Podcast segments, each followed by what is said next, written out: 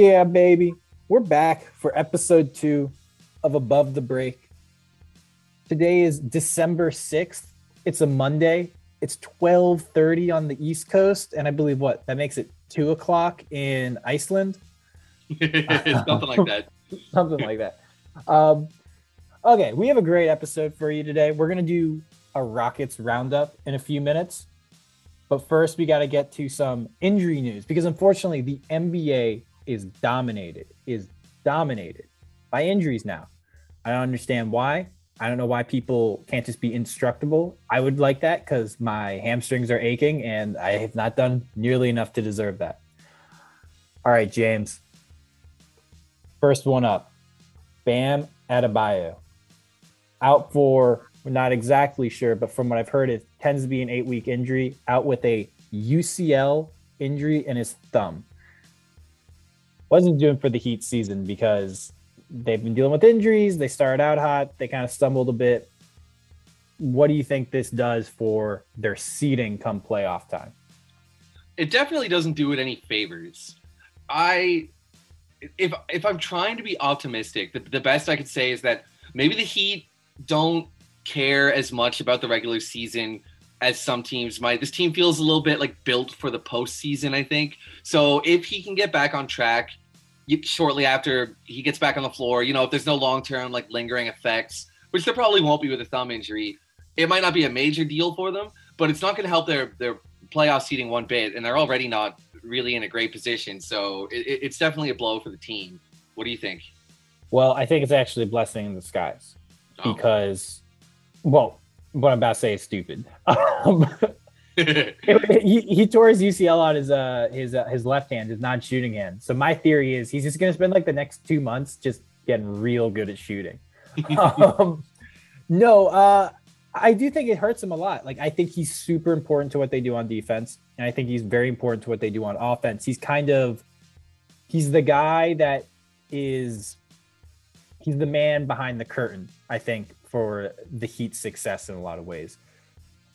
I will say they're probably regretting right now giving up Precious Achiuwa in that Kyle Lowry sign and trade, which we, we might talk about a little bit later. Um, so yeah, they don't have a ton of front court depth. Maybe the good thing is this forces them to be aggressive and upgrade that position sooner rather than later. And maybe that ends up like getting them a better player than they would have if they kind of like waited for the buyout market or whatever. This is bad. I still think, and I think you're right that like they're like built for the playoffs. I also think one of the important things is this is like a veteran team. We're led by two veterans that have like made deep playoff runs. And I don't believe in the like, oh, we're built for the playoffs. I just think this is a team where they don't they don't need home court to have that like underlying psychological edge that I think some teams need but we'll see. You know, remember Markieff Morris is out, and so they can't even really go small at center and just try to like blitz teams while he's out. Not good news. Okay, this is the next biggest star to get injured, and I don't think we need to talk about very long. Devin Booker tweaked his hammy. The Suns are making it seem pretty insignificant which is obviously good if we've seen if you've seen how long it's taken James Harden to come back. And they're being super cautious because hammies are something that they can if you come back at 85%, you can be back at zero pretty quick. So I'm actually gonna ask a different question than normal with a injury. Does it really fucking matter that Devin Booker isn't there for the Suns? Because I don't think he's actually as important to this team as people pretend he is. Yeah, wow. So I like. I, I, it's a loaded question. It's a loaded question. Yeah. Does Devin Booker suck? I don't think he sucks. I just look. I just you know he gets injured in the second quarter against Golden State, and like they keep playing. He's not important as important to this team as like Chris Paul's hamstring, or even like Mikal Bridges' hamstring. Fuck, he might be. I mean, I'll say he's more important than DeAndre, Ayton, but I think those two guys are like what make this team work.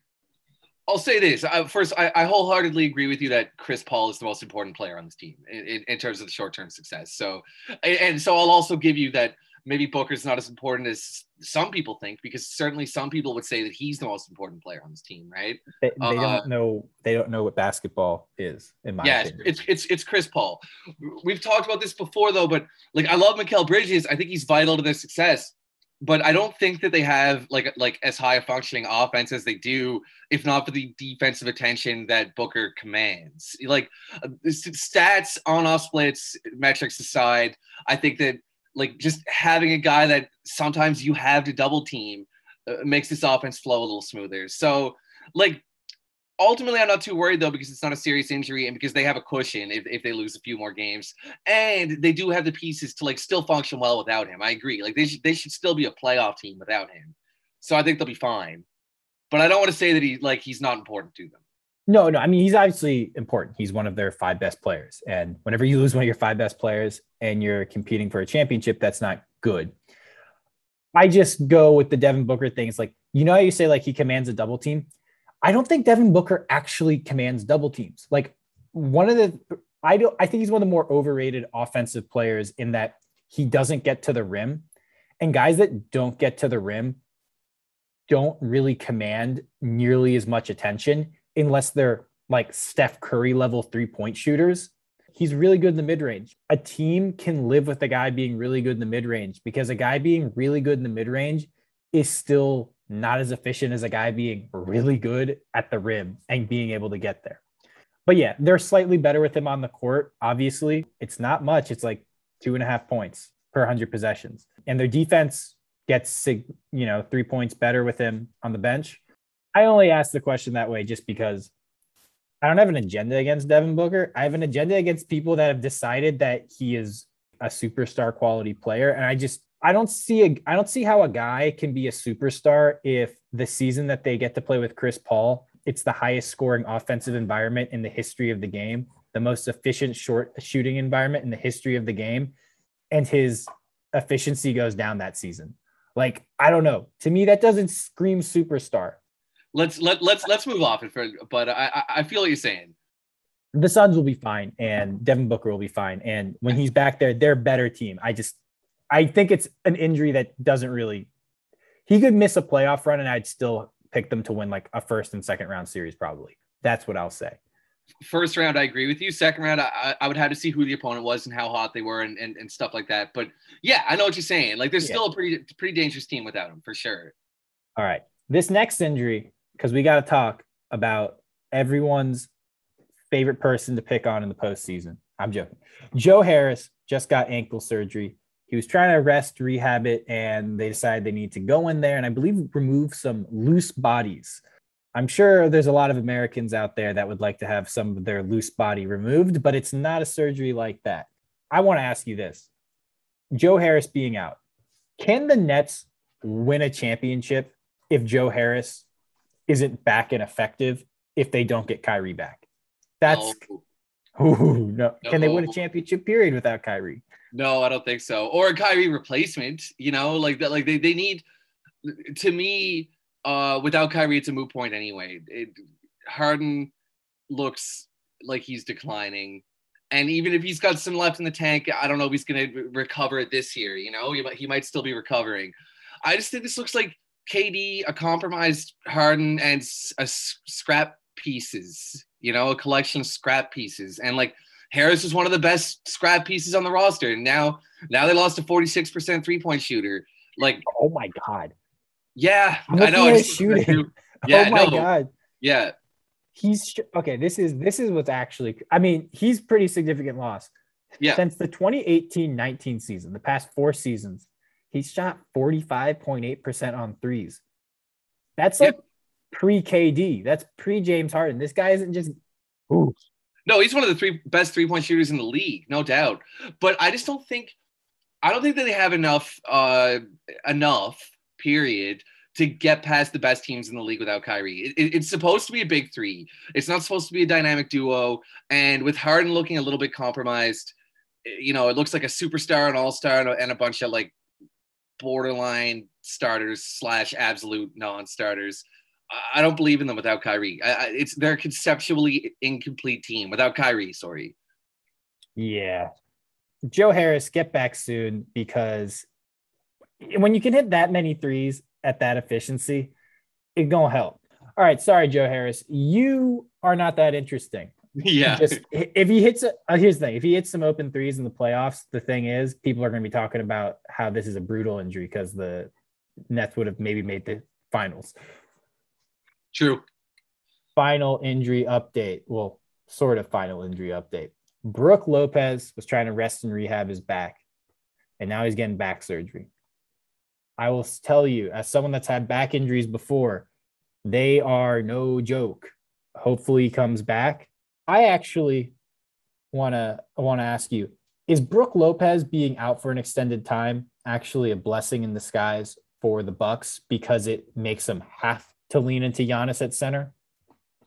That's an interesting uh, take. You know that that's an interesting proposition. Like, I, I think that they're they're gonna miss his combination of rim protection and three point shooting. I, I was thinking that like they can replicate the three point shooting because they got Bobby Portis in, in, in waiting, you know, ready to just kind of step in and, and, and space the floor at least as effectively as Lopez. And they can replace the rim protection because Giannis is probably a better rim protector and certainly a better overall defensive player.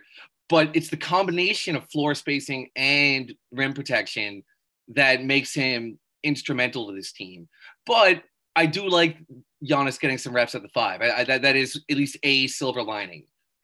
Yeah, I, I think I think he makes this team better because as much as like Giannis is a great rim protector, when you have Lopez out there who is a good rim protector, just standing there and putting both his arms up, and that then allows Giannis to kind of basically be like a roving help defender, then it's just like because that allows him to really defend the defend the perimeter and help out in the paint. So like I think that's the best way to get the most out of Giannis's talent. I do think this though is helpful is that like if they run into a team that like feels like they can run Brook Lopez off the court and you know another thing is like he's if he's coming back from back surgery like he might not be as good as what we have come accustomed to especially this season. So I think long term this doesn't really matter but I do think it puts a ton of pressure on Giannis, and they're gonna have to they're gonna have to consider losing games to keep Giannis fresh in a way that they wouldn't have had to if I think Lopez was healthy. I think you're probably right. Yeah. Yeah, because center like bang people people think of center like what they don't realize like when you're banging with people like bumping into them and pushing and shoving that takes a lot of energy. You know, it's it's it's high intensity without moving around. I know. Uh, whenever you look at these guys and, and guys like Christian Wood, Anthony Davis, Giannis, the question is always like, why don't they play the five full time? That would seem to be most effective. The answer almost invariably is because it hurts and it's difficult and they need to preserve their body because they're the best player on the team. You know, like it's it's like uh, it might make sense in terms of like a basketball simulation, but in reality, uh, it's hard enough to be a star player, and it's even harder to be a star player at the five spot, right? Unless yeah. you're huge. Yeah. All right. The everyone's favorite part of the show, my favorite part of the show. It is the Zion Williamson update, or what I like to call it, Weight Watchers. Um, man, I'm mean, fat shaming out here. So Zion, he was cleared for full participation. The Pelicans were like, we're going to get him on the court, ready to roll. Now they're shutting the shit down because a quote, the foot is sore. They have no plans to do any re-imaging, which is kind of like when there's a leak and you put a bucket and you underneath it and you say, no leak. um, everything's fine. Yeah. Also, some pictures emerged of Zion in a red sweatsuit, and he kind of looked like a gigantic tomato. so let's let's spend 30 seconds each talking about Zion Williamson and that foot, the Pelicans, and maybe make one fat joke each. I'm gonna limit to that. Yeah, uh, I, I I'm concerned, man. I'm concerned because like I'm concerned on the level of I would have to say that I don't believe that there's very much likelihood for this guy to be like a generational superstar. You know, maybe that's an overreaction, but to have so much trouble staying on the floor at this point in his career, and I might have harped on this point before, but what concerns me is if he's not 285 pounds, if he slimmed down to 250 pounds, right? Is that even uh, physically possible for him? Probably not, but let, let's say it was. I don't know what makes him special anymore. They, like what makes him special is this combination of like vertical and relative lateral mobility and extreme girth. You know, if, if he loses that, then to me he just looks like a like a rotational. Like yeah, he's he's a good passer. He he he's a good ball handler, but he's not like exceptional. You know, in those categories, like. The, what, what makes him unique, what made him a guy that people looked at and said, this is the number one pick in the draft, is the weight but it doesn't look like the weight's sustainable. So I think he's fucked, and I think the Pelicans are probably going to not have a franchise in New Orleans pretty soon. Like, I, like I, I'm DefCon zero here, man. Okay, okay. You, the the the warheads have been launched. They've landed. Society has crumbled. Society That's where crumbled. society. Okay, cool. So we're just like it's like Fallout Four, Fallout Three, one of the Fallout games. I'm here in like DC, four. so it's like Fallout Three for me. Um, hey, I'm just gonna keep it simple. Zion is going to be a Pelican for a while because they have to offer him the extension. They have no choice. And he basically has to accept it because he has no op. Like, no one is going to give him that contract or anywhere close if he can't stay healthy. And when you have a body like his, you can put together one full healthy season, and no one is going to believe that that's like, oh, well, like Zion finally figured it out. It's just been too much. I feel bad. He's really exciting. He doesn't seem like a bad guy, but it really feels to me like he needs to get away from his family. He needs to like call up his agent and be like, get my family out of here. Get me adults that actually that have my best professional interests as their priority not my parents and my family that have like my best emotional interests or whatever. I just feel like there's something going on because whenever there's a player where you hear about the family constantly coming up, that's never a good sign. That's never a good sign. And I'm not saying like, you know, people's family being involved is bad, but it's like when they're involved in like the business of you being a professional athlete, when they're not, when they didn't grow up in that, when that's not like their actual forte, I just do not think that's a good thing because it means you're getting advice from people that don't know really what the fuck they're talking about. I need to give a shout out to Oliver. He listened to the podcast and he said, and we can do this maybe next week. He says he can give us a rundown of all of the restaurants that Zion is frequenting. And really? I mean, I don't know if he actually has insider information, but uh, I went to university with him in New Orleans family from New Orleans, big Pelicans fan, uh, or as big a Pelicans fan as you can be. So we might need to bring him on the show and have him give us a, a rundown of what is get what is keeping Zion's weight in the 300s. Okay, our final subject before we get to the Rockets roundup. Tampering. What is it good for? Landing the players you want and getting minimal punishment Okay. If you've been paying attention to, I guess, kind of small details in NBA news cycle, you'll have learned that the Bulls and Heat have both been fined future second round picks whenever they show up because both of them have traded away a lot of their picks because they tampered and broke the rules when and contacted Lonzo Ball and Kyle Lowry early. And that's how they got those deals just done. Now, I'll say this NBA, I feel like punishing a team for getting really good players with no future second round pick, which you can basically acquire from another team for a bench player, is not a punishment.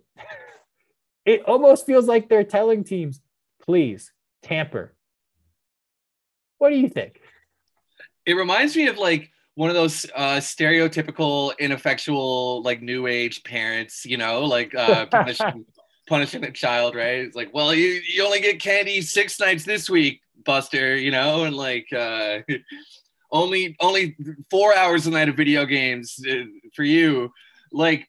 It's it's such a non-punishment, dude. It, it, it's it's kind of annoying. Now, on the other hand, I'm not really all that concerned about tampering, to be completely honest yeah. with you. Yeah, like I, I don't care. Like th- these guys, they're gonna go where they want, and ultimately, it, it, it's not really you can't really moderate this because guys are gonna talk. They have cell phones. They're allowed to talk to each other. You know, Kyle Lowry and Erik Spoelstra are allowed to text. Like, there's no rules against that. So I, I think it's it's not enforceable. Uh, but if, if you want to try to enforce it, this is a complete non-punishment because e- either of these teams would have made this deal with the addition of an, uh, unprotected second round pick. Like that's it's laughable, you know? know it's yeah, it's, like, it's foolish. They're both sign and trades. Look, I I don't know why the NBA gives a shit about this. I don't know why they're doing this. It's all it's all theater, it's all optics, but anyone with a brain, the only people that hear this news and read it and care about it are people that know enough about the NBA to know that this is a non-punishment. Right? So you're, yeah. you're doing like you're doing this for the optics, but the only people that are seeing this know that what you're doing is bullshit. So it's like it's not re- it's it it really solves no purpose outside of someone called the New Orleans Pelicans really felt like they had a chance at Kyle Lowry and they didn't get him. And they were really upset that when they couldn't get him, that, that Lonzo Ball had already agreed to a contract with the Bulls right? Like that's yeah. really what it feels like. Um, yeah. sorry to pile on Pelicans, but um, like I, I don't get it. Tampering is literally what makes the NBA entertaining. They have they had a show on ESPN, a show that was like as soon as free agency started, they had a show and they're covering it and they're like, okay. And then as soon as free agency starts, a second, a minute later, this is Adrian Wojnarowski. And guys, guess what? this guy just signed there, this sign and trade, and they're sending three picks and two players, and you're like, so man, they like they figured out like a sign and trade with five different players and two different teams in a second. These NBA GMs are they're wizards. Yeah. What like why are they doing this? They should just not have tampering. And if you don't want tampering, like you said, don't this is not even a slap on the wrist. This is like a warm hug right? Like, yeah. oh, like you burned down the house. Here's a hug. I know you feel so bad. That's what this yeah. is. Like, what the? This isn't a punishment. This is a hug. Yeah. Okay. NBA, get your shit together, or just, just don't care about the stuff that no one cares about. Now, let's move into the Rockets roundup. We're gonna keep this to six minutes. Why six minutes? Because the Rockets are on a six game win streak, which makes them, yes, you heard this, makes them the hottest team in the NBA. The league's hold on. longest win streak. Matter of fact, they are the first team in any major North American sports league to lose 16 or 15 consecutive games and then follow it up with a win streak of six or more. They went from worst to first, not in the standings, but in terms of win streaks. So when you say that they're the hottest team in the NBA, you mean best team in the NBA, right? It's, well, I mean, synonymous I don't know. I, it's hard to call a team like the best team in the NBA when they like five of their wins are against the Magic, the Thunder, the Pelicans, the Pelicans with some injuries. Um, look, they're not the best team in the NBA, but I think this turnaround's been a lot of fun. It's it's very much a it's a roller coaster ride. yeah, it's Let's, a roller coaster ride. Listen, man, I, am gonna hit the timer now. You start introducing the topics, and uh, we'll get going. What do you think? All right, Rockets. All right. You need to start your Sengun because Alperen Sengun needs to play more. Tell me why he's not, and tell me why that's a mistake. Well, I do think that part of the reason why he's not might just be the tendency towards fouls, right? Like he he's he's very foul prone right now and you can't play a guy if he fouls out. And if he was playing, you know, 36 minutes a night, I think he would foul out a lot. Not to mention he would get gas. I do think he could be playing more than he plays, though. The kid is really exciting, man. He he's almost prodigious uh, in terms of basketball IQ, in my opinion. I, I, I really think like his ability to read the floor is extremely rare in a big man. He needs to work on the fouls, and and I think he will you know, this is a problem that a lot of rookie bigs come in with and, and, and they figure out eventually. Look, my I took my brother is a big Sengun fan, and he texted me about the fouls last night, and I said, "Bro, when you're playing 16 minutes a game, have at it. Like if he knows he's not going to be out there for 32 minutes, He's not going to not try to foul. The guy gets position, he gets to the rim, he just hacks him. Like that's good basketball if you know you're not playing a lot. So that they need to play him more so he learns how to not foul. I agree. I agree. That's that. That's the right way to look at it. Yeah. Play more, Silas. Trust me, it will save your job. Okay, next topic. Kevin Porter Jr. and Jalen Green are they the problem? Because both of them basically haven't played, they haven't played together and they haven't played much over this win streak. Are they the problem? KPJ played what, like three games over the over the win streak, I think. He, he yeah. he's been involved a little bit.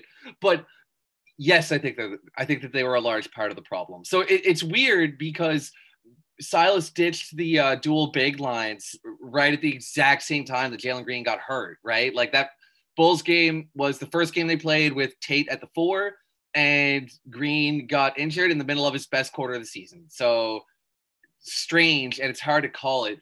But yeah, man, I mean, when you're starting off guard is shooting 38% from the field and 27% from deep, on pretty good volume. There's a decent chance that he's part of the problem, right? And uh, additionally, I don't think that him and Kevin Porter Jr. are a very good fit as a backcourt because I think that Kevin Porter Jr. is a shooting guard slash uh, even a small forward, you know. So yeah, I I don't think it's any coincidence that that they've both been slightly unavailable or altogether unavailable, and the Rockets just started winning games. Yeah, don't hire or not don't hire. If your coach wants to play like five out spread pick and roll, don't have five guys that really can't shoot. Um, KPJ, Jalen Green. Jalen Green, I think, will be able to shoot. Can't shoot right now. Kevin Porter Jr., I don't think will ever really be able to shoot at, at a level that you would want. Of course, they're part of the problem, but that's kind of the point. They're young. You want them to be part of the problem, so they're part of the solution in five years. Okay. This is my hypothetical. If the Rockets had John Wall and it was him, Eric Gordon, Christian Wood, Garrison Matthews, and someone else out there. Jason Jae'Sean Tate, sure. And they gave spot minutes to Kevin Porter Jr. and Green, have them come off the bench, keep him with the starters when they're hot. Could they be a 31 team? Could that team have been a 31 team this year? Hard yes, in my opinion. Uh, the, the, the reason I really made a point to bring in Tate is because I really think Tate's a, a winning player. Like he's a player that's yeah. ready to contribute to winning basketball now. Yeah. Um, so yeah, I think the answer is yes. I mean, Christian Wood, for as much as like I sort of want to see him traded because I think he's a bit of a defensive tweener and he poses some issues for, for the team. He is like a top 10 offensive center. Can we agree on that?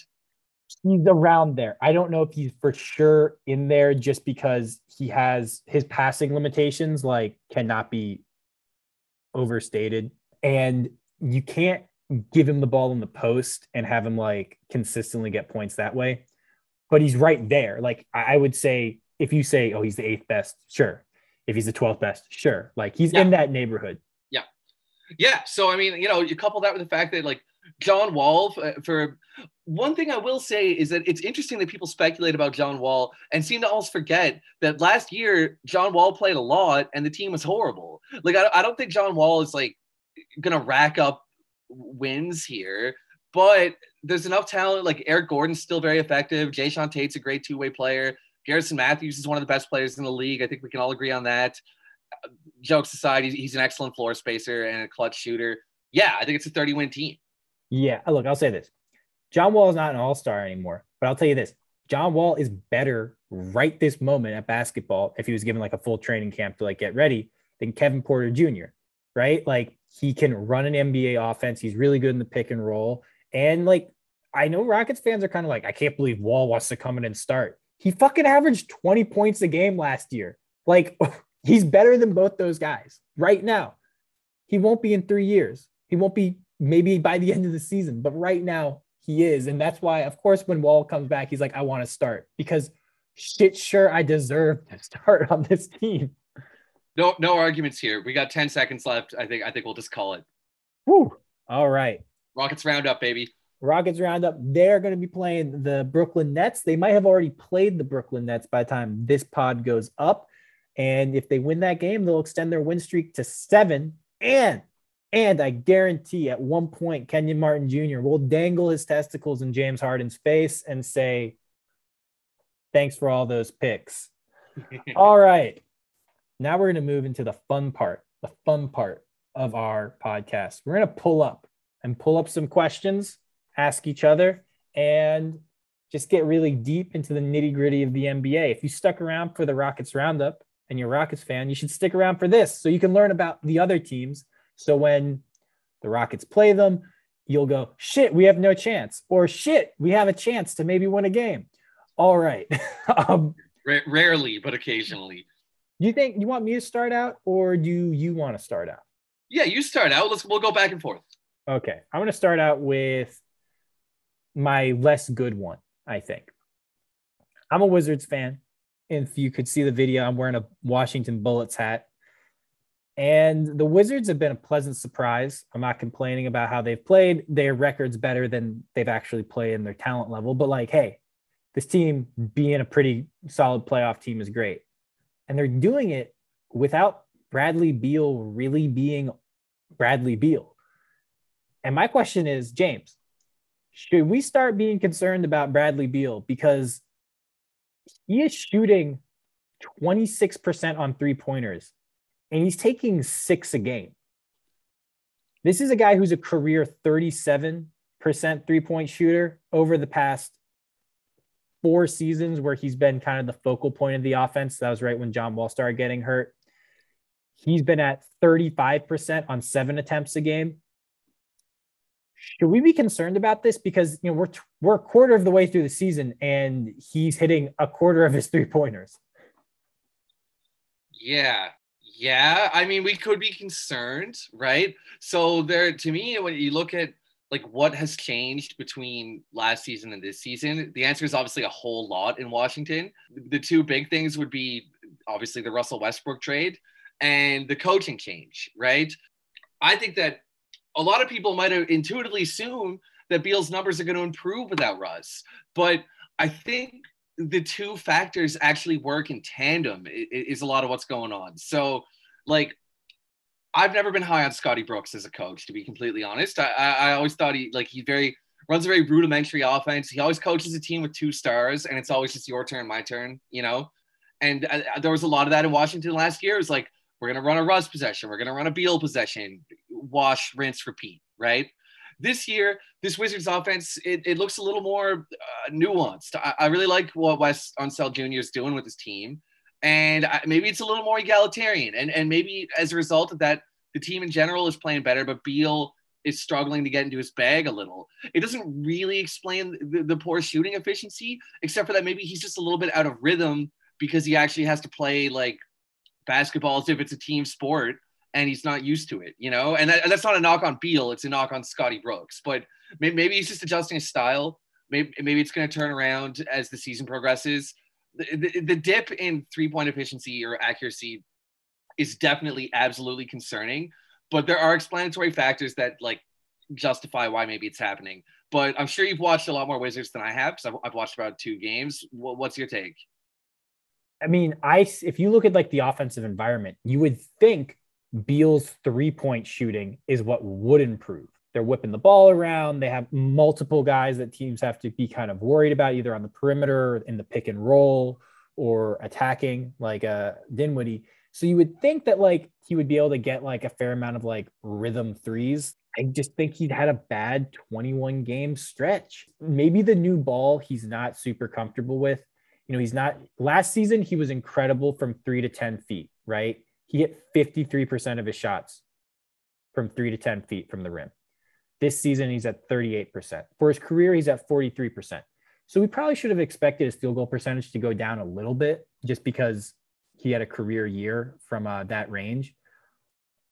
But like everything else looks like within, it's like basically outside three to 10 feet and then three pointers, he's just way below his career marks. And that kind of sounds to me like people talk about like the floater in that three to 10 foot range right? And the three pointer, those are shots where like touch and feel, I feel like are probably a bit more important. Maybe he's just one of these guys who's really struggling with the new with the new ball and the feel of it. I you just have to assume like he got like I think this team is better than it was last year. I think their coaching is better than it was last year. I think Dinwiddie is a really good playmaker. And remember, like Beal was awesome without Westbrook the season before last year.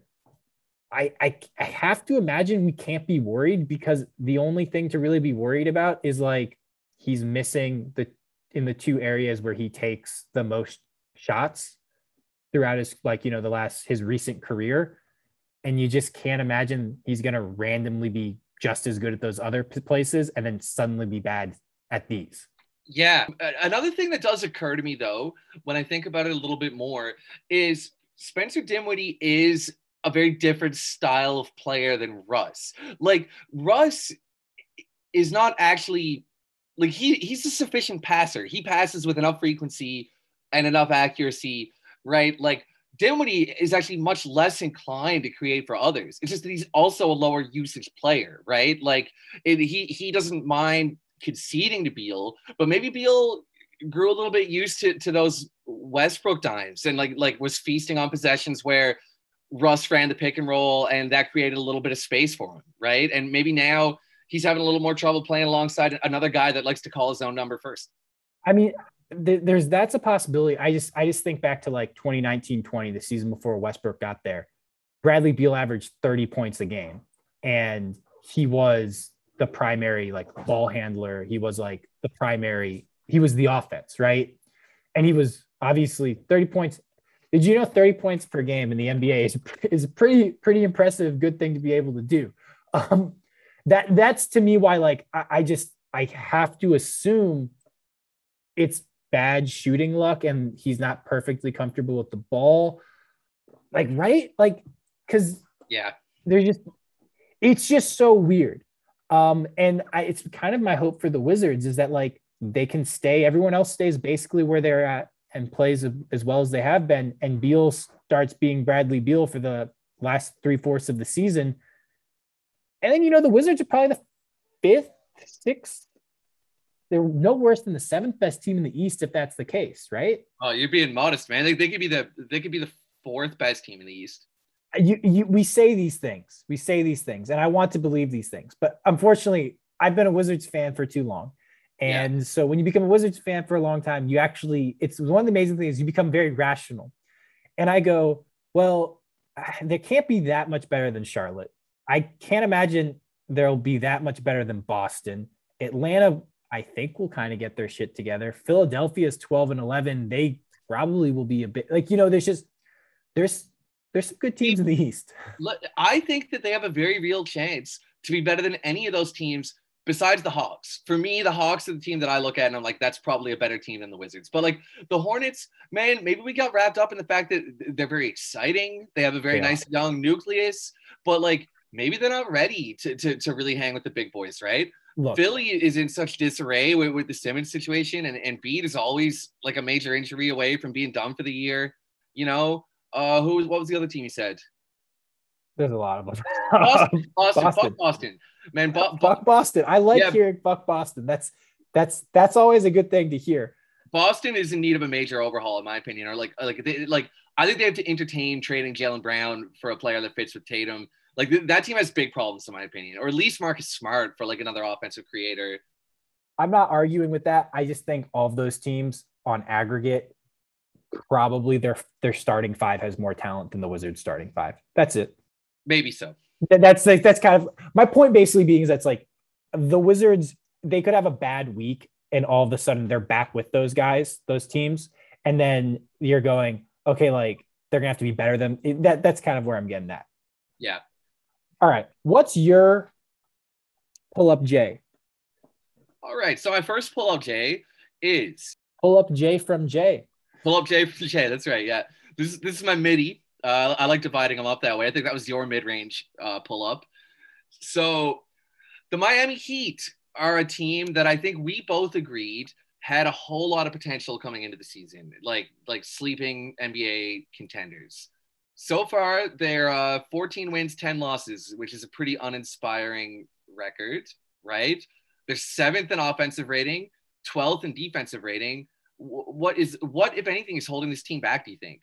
And particularly, why the mediocre defensive rating when this roster looks like a strong defensive roster?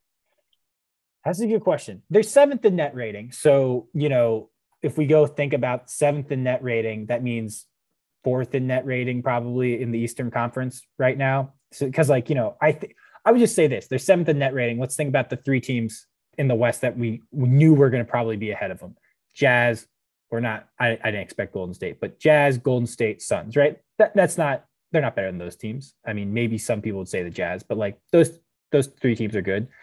It means they're fourth in the East. The Bulls have been better than people expected on defense. And, you know, but they have the players where you could, you could have, it wasn't crazy to think they'd be good. Brooklyn is Brooklyn right? And then who else is who else is ahead of them in net rating, right? Like I think they're a team that's had injuries. And has the defense been as good as I would have expected? No. This was kind of the the problem I saw with this team is that they're older. They're reliant on Kyle Lowry, Jimmy Butler, Bam Adebayo to be their defense because everyone else on that roster really isn't I mean, I guess PJ Tucker, but like they're not, they're really reliant on those three guys to have an elite defense. And like, as much as people want to dick ride Tyler Herro for having like a hot streak on jumpers, that guy's a serious defensive liability. Duncan Robinson has forgot how to shoot threes. I think honestly, considering the injuries and all that stuff, being seventh and being behind the Nets, the Bucks, the Bulls, the three teams in the West in net rating, the right where the, the right word makes sense and you know just like a little bit better luck in like close possession games. They're 15 and 9 maybe 16 and 8 and then they're like basically have the same record as the bulls. Yeah. All right so then let me pose the question this way. As the season wears on would you expect this team's stock to to rise fall or stagnate? I think they're going to be one of those teams where it's going to remain stagnant but it's going to be like capitalism it's going to be up and down, right? Like you're going to have to ride the dip because I just think with the injuries and the age and like scheduling, they're going to be one of these teams where like when everything is clicking, like they're they're in playoff mode, they're going to look amazing. And then when they they'll kind of take their foot off the gas, recharge, and then they'll come back down and we'll be like, what's wrong with the Heat? They just have that vibe to me as a team. And you can kind of do that when you have a coach like Spoelstra and you have a roster like this that's not super deep and their elite defense is reliant on three guys and two of which are older and one of which is out with a thumb injury for at least two months. Fair enough. Yeah good answer. I just i think i just the way they started the year out it, it made me think yeah like oh this team is is really legit. And you start looking at what they had on paper it's like Jimmy Butler, Bam Adebayo, Kyle Lowry, Tyler Herro. Like this is a dangerous team. And then I, I think I kind of woke up yesterday and looked and oh my god, they're 14 and 10. Like they're actually not that great. So, you know, it just kind of surprised me a little bit. Yeah, and let's go take a look at their uh, simple rating system. Um, their seventh and simple rating system. Um, their strength of schedule has been relatively average. Look, like they're a solid team they play at like a really slow pace, which probably suits them. They're good. But like, let's be real here. Outside of the Suns, the Jazz, and the Warriors, no team in the East has played like a championship contender. Yeah. And that means that's like that's kind of that's perfect for the Heat to surprise. Yeah, that's true. Give me give me your next uh your next pull up. All right. This one is from deep might even be from half court. It's from the logo. Yeah. How would the Lakers be doing if they had just ran back last year's roster? And I yeah. say this because people act like last season the Lakers were bad because they had the seventh seed. The Lakers were really good. They were like right there with Utah. And then LeBron and AD started getting injured and they fell off and as any team would that loses their two best players and is also just has two really excellent players. So I'm gonna before I get into this thing, I literally like wrote an actual like article. Um, before I get into that, I want to get your feeling what do you think? Do you think they would have been better? And let me just give you the players from the 2020 21 Lakers that I kind of view as being the guys that they lost to get Russell Westbrook because I really feel like he's the the main changer. They lost Alex Caruso, Dennis Schroeder, Montrezl Harrell, Kentavious Caldwell Pope, and Kyle Kuzma. Three of those guys are traded out to get Russell Westbrook, and two of those guys I kind of feel like they didn't work very hard to retain because they went out and got Westbrook. Do you think those guys are better than one Russell Westbrook? And don't and don't and people listening, don't be like, well, Melo's been good. You know what? Melo's making like zero dollars in NBA terms. They probably could have added him if they wanted to, anyways. Yeah. So you're asking me how, how they would be. I look at their depth chart from last season and I don't know, man. I, I, okay, can we take it as an assumption that Anthony Davis w- would still be shooting as poorly as as he has so far this year? Like with these thought yeah. experiments, it, it, it's difficult. Let's take it as an assumption that he would be. Hey, sure, why not? All right, well then I don't think they'd be that great, right? With Montrezl Harrell, a complete non-shooter at the five, AD apparently a complete non-shooter at the four, Kuzma a, a mediocre shooter at the three. Like this, the spacing would have been an issue. Uh, Kentavious Caldwell Pope would have been the only real plus shooter in the starting lineup. So I don't think I, I, think that they recognized that they had to make some moves with their roster, and, and, and I think that that was smart. I, I mean, what I'm really stuck on is they should have taken the Buddy Hield trade. Like that, that, that to me is what they should have done. Rather than just run it back, I, I, I would have absolutely acquired one of the best three point shooters in the league. You know, I think people are tr- overthinking this or underthinking this or just thinking about this wrong.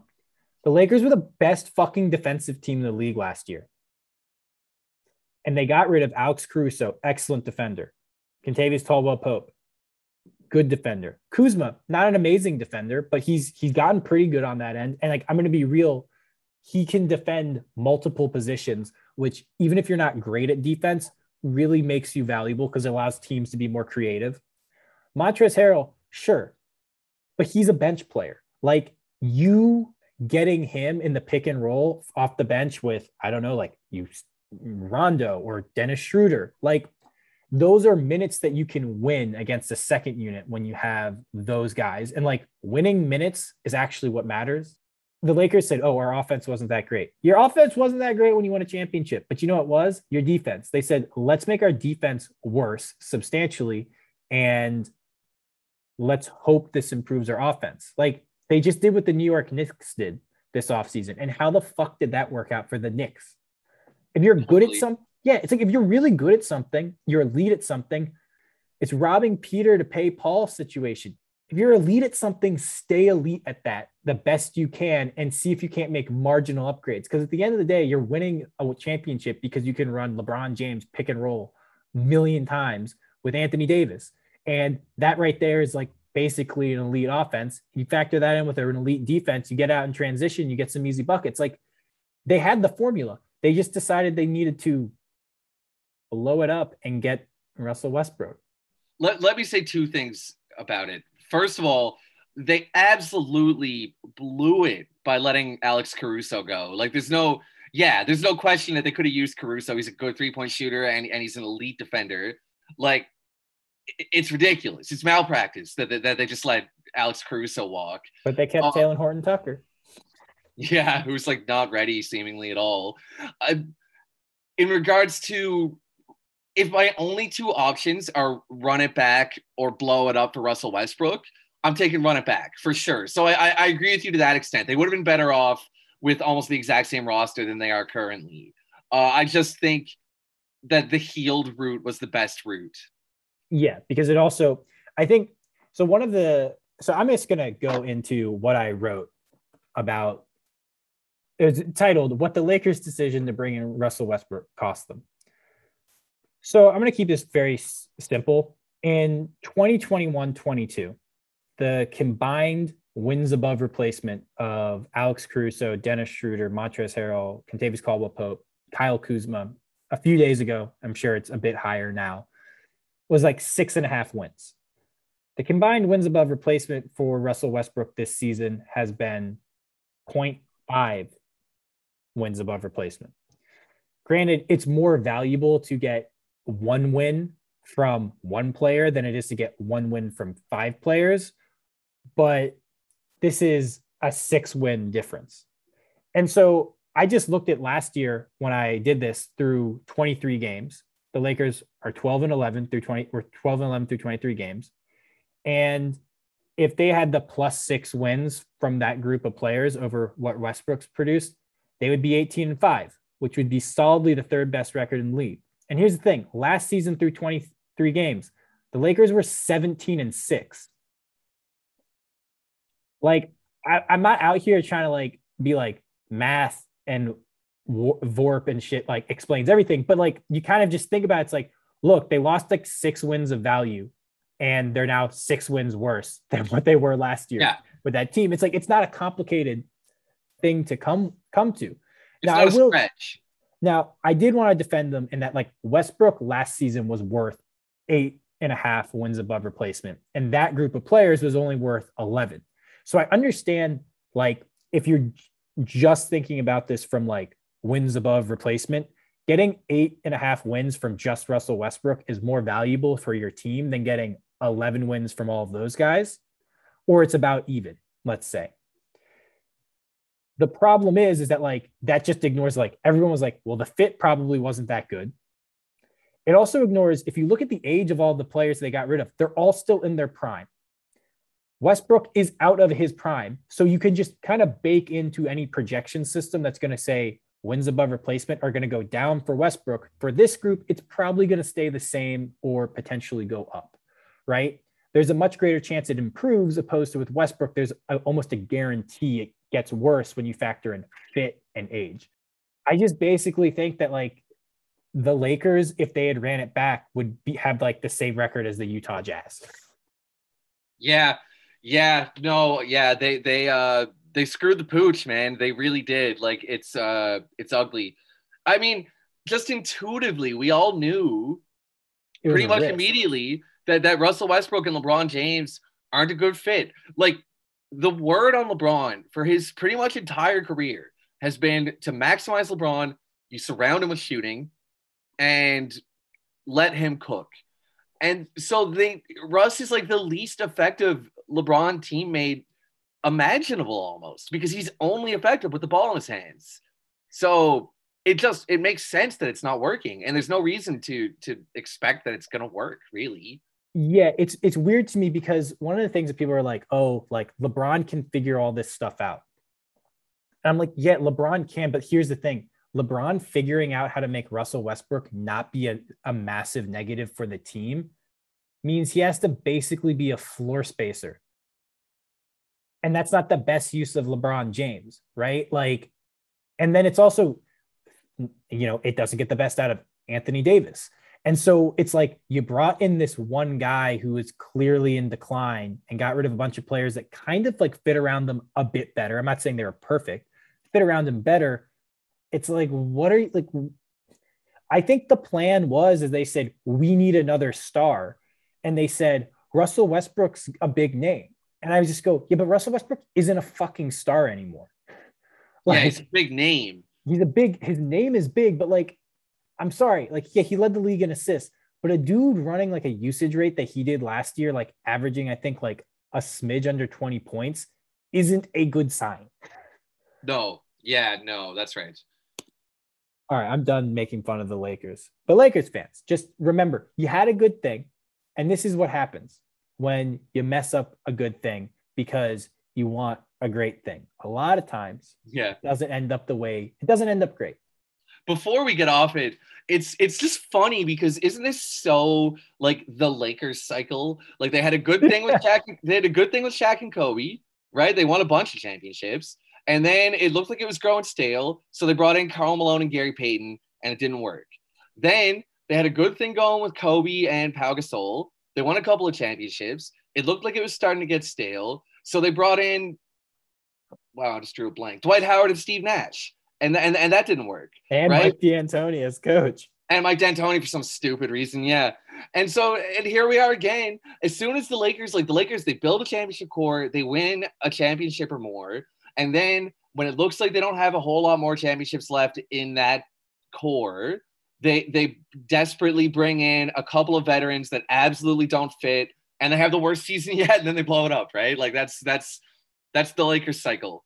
You know, we've talked about this before, but when the pressure is to always win championships, it's really hard to stand pat, even if it's like it's it's basically unless you win a championship, it's hard to stand pat because yeah. the assumption is if you didn't win a championship, you need to do more. Yeah, but that's the burden of you know like being the LA team and like like they have so many built-in advantages that that they need to have at least some disadvantage. You know, like people say they have a bunch of built-in advantages, and that's slightly true. But I will say they are one of the few teams, and not to like say the Lakers don't have advantages, but they're one of the few teams where the people that own the team, their only asset and their money is coming exclusively from the team. So like people are like, oh, they can just spend as much money as they want. Sure, but like go tell a really rich person that like hey you can't buy a condo in barbados this year because you're paying the luxury tax. Like it, that's not the case for most of these nba ownership groups but that is the case for the lakers where it's it's not just an investment in an asset it's also their piggy bank. Yeah that's interesting right. I guess i, I more so mean in terms of like the market is attractive and the yeah, brand is yeah. attractive like for elite players but yeah no that that is interesting yeah. Uh, why, why, why, don't I move on to my my my deep ball, uh, yes. which is about a team with significantly less market advantage than the Lakers. I don't know. Well, hey, look, uh, I've never been to either city, so I can't really comment. But we're we're going to talk about the Denver Nuggets. So I will say this: as someone that's been to both cities, I would a million percent rather live in Denver than fucking LA. A million percent. Yeah, but you know, like that that comes down to personal. Like you're you're not trying to build the same kind of brand as uh, LeBron James. You know, like that's true. Uh, yeah. um, the Nuggets came into this season knowing that they weren't going to have Jamal Murray. Right. That that was known already. That's fine. But then Michael Porter Jr. came out chalking brick after brick, and now it looks like he's out for probably almost definitely the rest of the season short term, it's probably not that big a deal because they knew they weren't going to have Murray this year. And without Murray, they weren't likely to play for the championship anyway. But when you start thinking about this team's long term outlook, I start getting concerned. Michael Porter Jr., there's no real reason to believe that he's not going to be extremely injury prone for the rest of his playing career. You and I both loved the contract. We, we both said this is an excellent contract, and, and, and the Nuggets made the right decision. But I'm starting to wonder if those pre-draft medicals were accurate, and if this guy's back is just irreversibly uh, repaired, uh, damaged, you know. And there's no guarantees that Jamal Murray, a player who somewhat relied on quickness and explosiveness, is going to come back the same Jamal Murray. Uh, there's some reason because he's extremely skilled, so hopefully it'll translate, but we don't know. So my question is like, this Nuggets team that we both agreed had the makings of a potential future dynasty, are they fucked like for the future? I'll say this. Nikola Jokic unfucks any team, any franchise. What he's done the past two seasons, if you go look at like any credible metrics, he's doing peak LeBron James first time around in Cleveland shit. Like he's not getting the props he deserves because like we said the nuggets are in a big market. Like we said nuggets have so many injuries that like you can't reasonably assume for them to compete. Because one thing people forget is they're like oh well you know like you know that injuries aren't an excuse. No injuries are a big excuse because guess what happens in a salary cap sport? Uh you can't just add like the not only are the nuggets missing their two best players they're also missing the ability to spend like 50 million plus on players to like offset those injuries, right? So like effectively the Nuggets are running out a team, whatever their salary cap situation is right now, it's like 60 million or I guess the extension doesn't count, but it's like over 30 million less than what they're actually their technical salary cap is. So they they're basically spending as much as the Oklahoma City Thunder, right? Um, in like terms of like what they're getting on on court production. I don't think you can be fucked if you have Nikola Jokic just because, like I said, he is the best player in the world right now. And he's only gotten better from last season. And there's a real chance that we're looking at one of the five greatest basketball players of all time. I know like it's early, but like he has been so good and he's doing it over an extended period of time. He's right in his prime. He's got a skill set that I think ages tremendously well because it's like he's like, I'm big and skilled. And big and skilled don't age the same way as I can jump and I can move. So they're not completely fucked. And it's just it comes down to do these guys come back and what level do they come back at? And but as those guys come back and they're 90% of what we think they can be, you still have Jokic. You're never fucked. You can't be fucked with Jokic. That's the end of this. My take is big honey is the cure all. So yeah, I guess fucked is, is relative to expectations too, because like you're right. So far as so long as they have Nikola Jokic, they'll be able to field a competitive product. He's that good, right? He's he's he's in that tier of player that's like you're going to be good if you have him.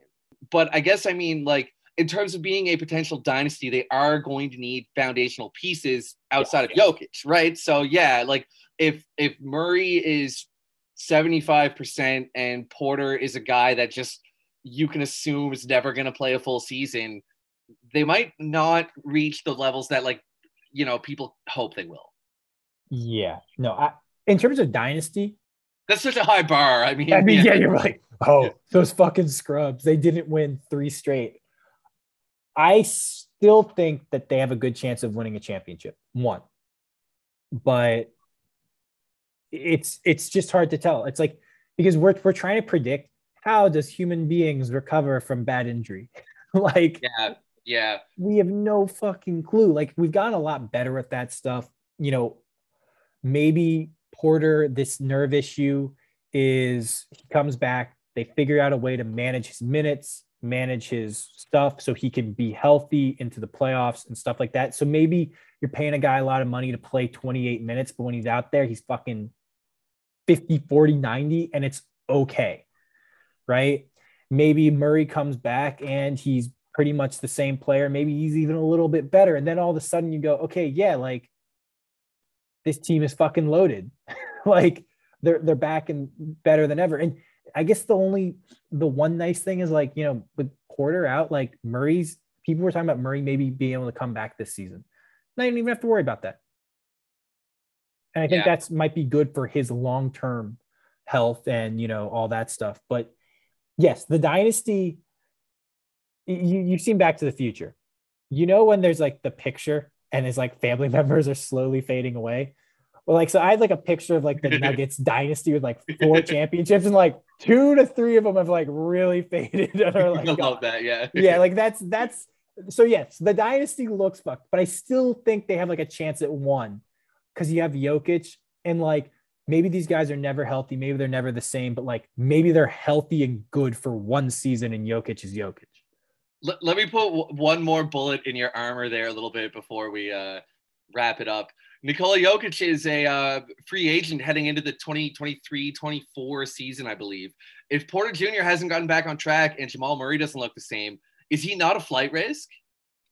Uh, no, for two reasons. This guy's from what I understand, more rural Serbia. So he's not someone that like I think has like a massive desire to be in like a big market. Two, this is also very important. The dude allegedly, from what I've heard, if he wasn't a professional basketball player, would be a rancher and just he loves horses. And I think like if you really like horses, Denver might be the best NBA city for you, right? So like you're out, the horses will keep him in Denver.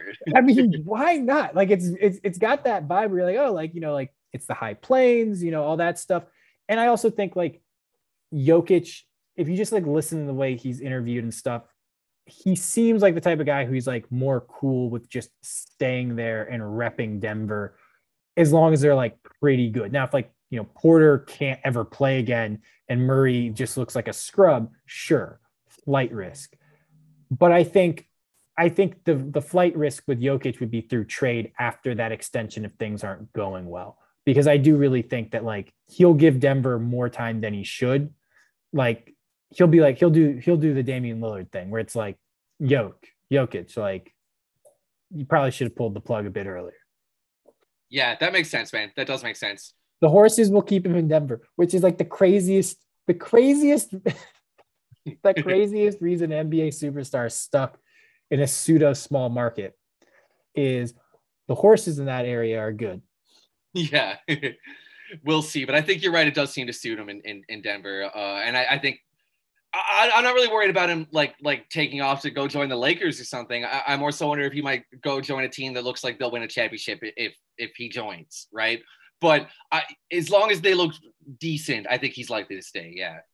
Yeah, I think I think he'll end up with the Rockets, and because he wants to pair with Alperen Sengun and be like, yes, twin towers, awesome interior passing. yeah, there. Yep, that's that's basically what I think is going to happen too. Uh, would you uh, trade? Would you trade Sengun straight up with like most of the Brooklyn picks for Jokic?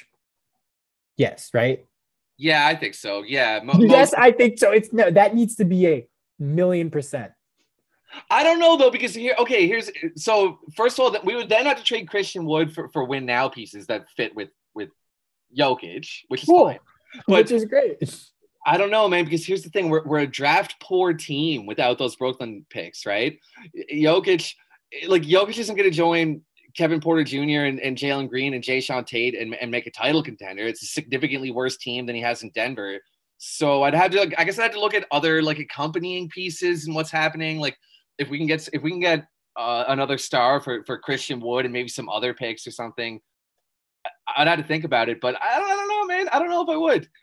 I'll just put it to you this way: if a player like Jokic, who just just so we were clear, is probably the best player in the world, yeah, becomes available. You this is what you do: you get him, and you worry about all of those other things once you have him. Because here's the thing: I would rather be worrying about that with Jokic than being like, I really hope we get the number one pick, and you yeah. can draft Paolo Banchero because one is certainty that you're going to be good, and one is I need a lot of things to still happen.